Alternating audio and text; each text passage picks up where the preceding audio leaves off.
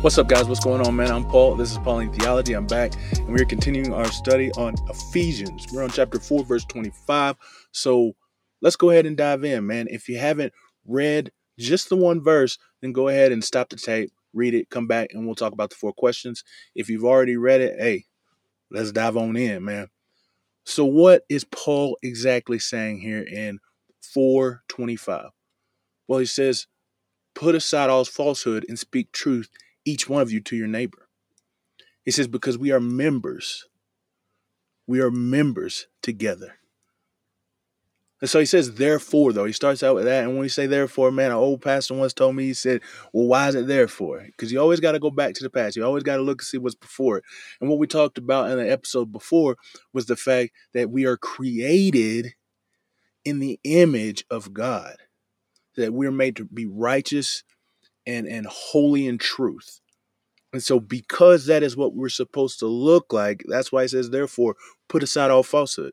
It's like if you're supposed to be in holiness of truth, if you're supposed to be in righteousness, then you put aside all falsehood. But then not only do you put aside all falsehood, but you speak truth. Okay? And the reason that you speak truth, that's what because means. It's like uh, the reason why, the purpose. The reason that we speak truth to each other is because we are members of one body. And as we've talked about, this uh, uh, this this book, this this letter that that Paul is writing is really about identity, and it's not identity in ourselves, but identity as the church, the people of God, the body of Christ. And so he's saying, because we are made in the image of God in holiness, truth, and righteousness, it says that we should be putting off all falsehood we should be casting aside all of that stuff, but we should be speaking truth to each other to edify the body, to edify each other.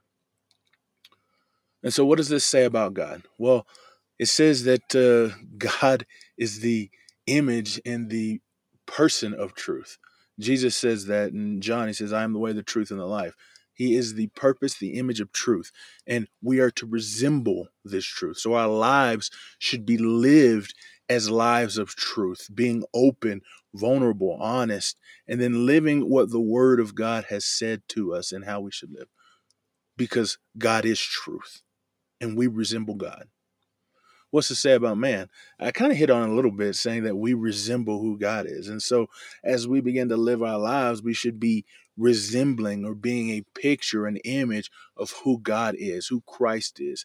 Uh, we talked about earlier in many, many, many of the episodes that we are to be built up into the body of Christ, and that as we display to the world who we are as the church, the body of Christ, we bring glory to God. So that's what we're supposed to do.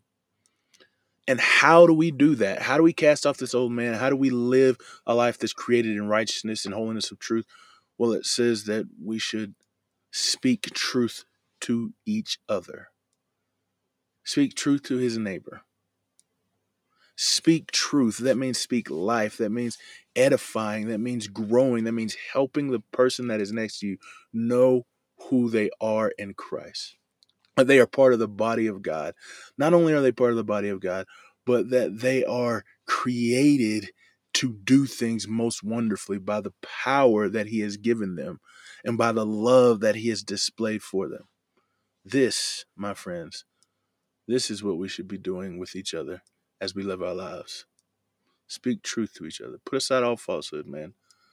Hey, truth is a hard thing sometimes when you have to speak it. That's one of the struggles I have with is being able to speak the truth at all times with people, even when it's hard, even when it's tough, even when they don't want to hear it but we do it in a loving way. Okay. Finally, how do we apply these truths to our lives, man? Examine your speech with your brother. Are you just saying stuff just to to smooth things over?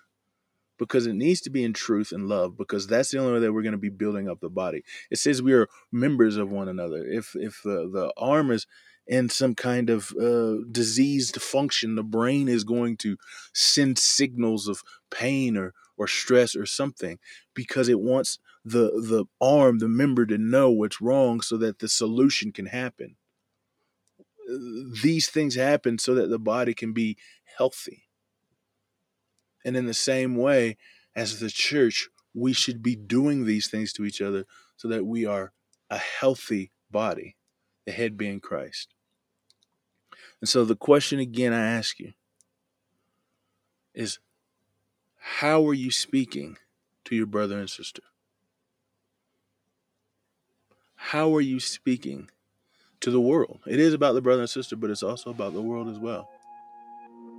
I appreciate you guys for listening, and I will see you in the next episode.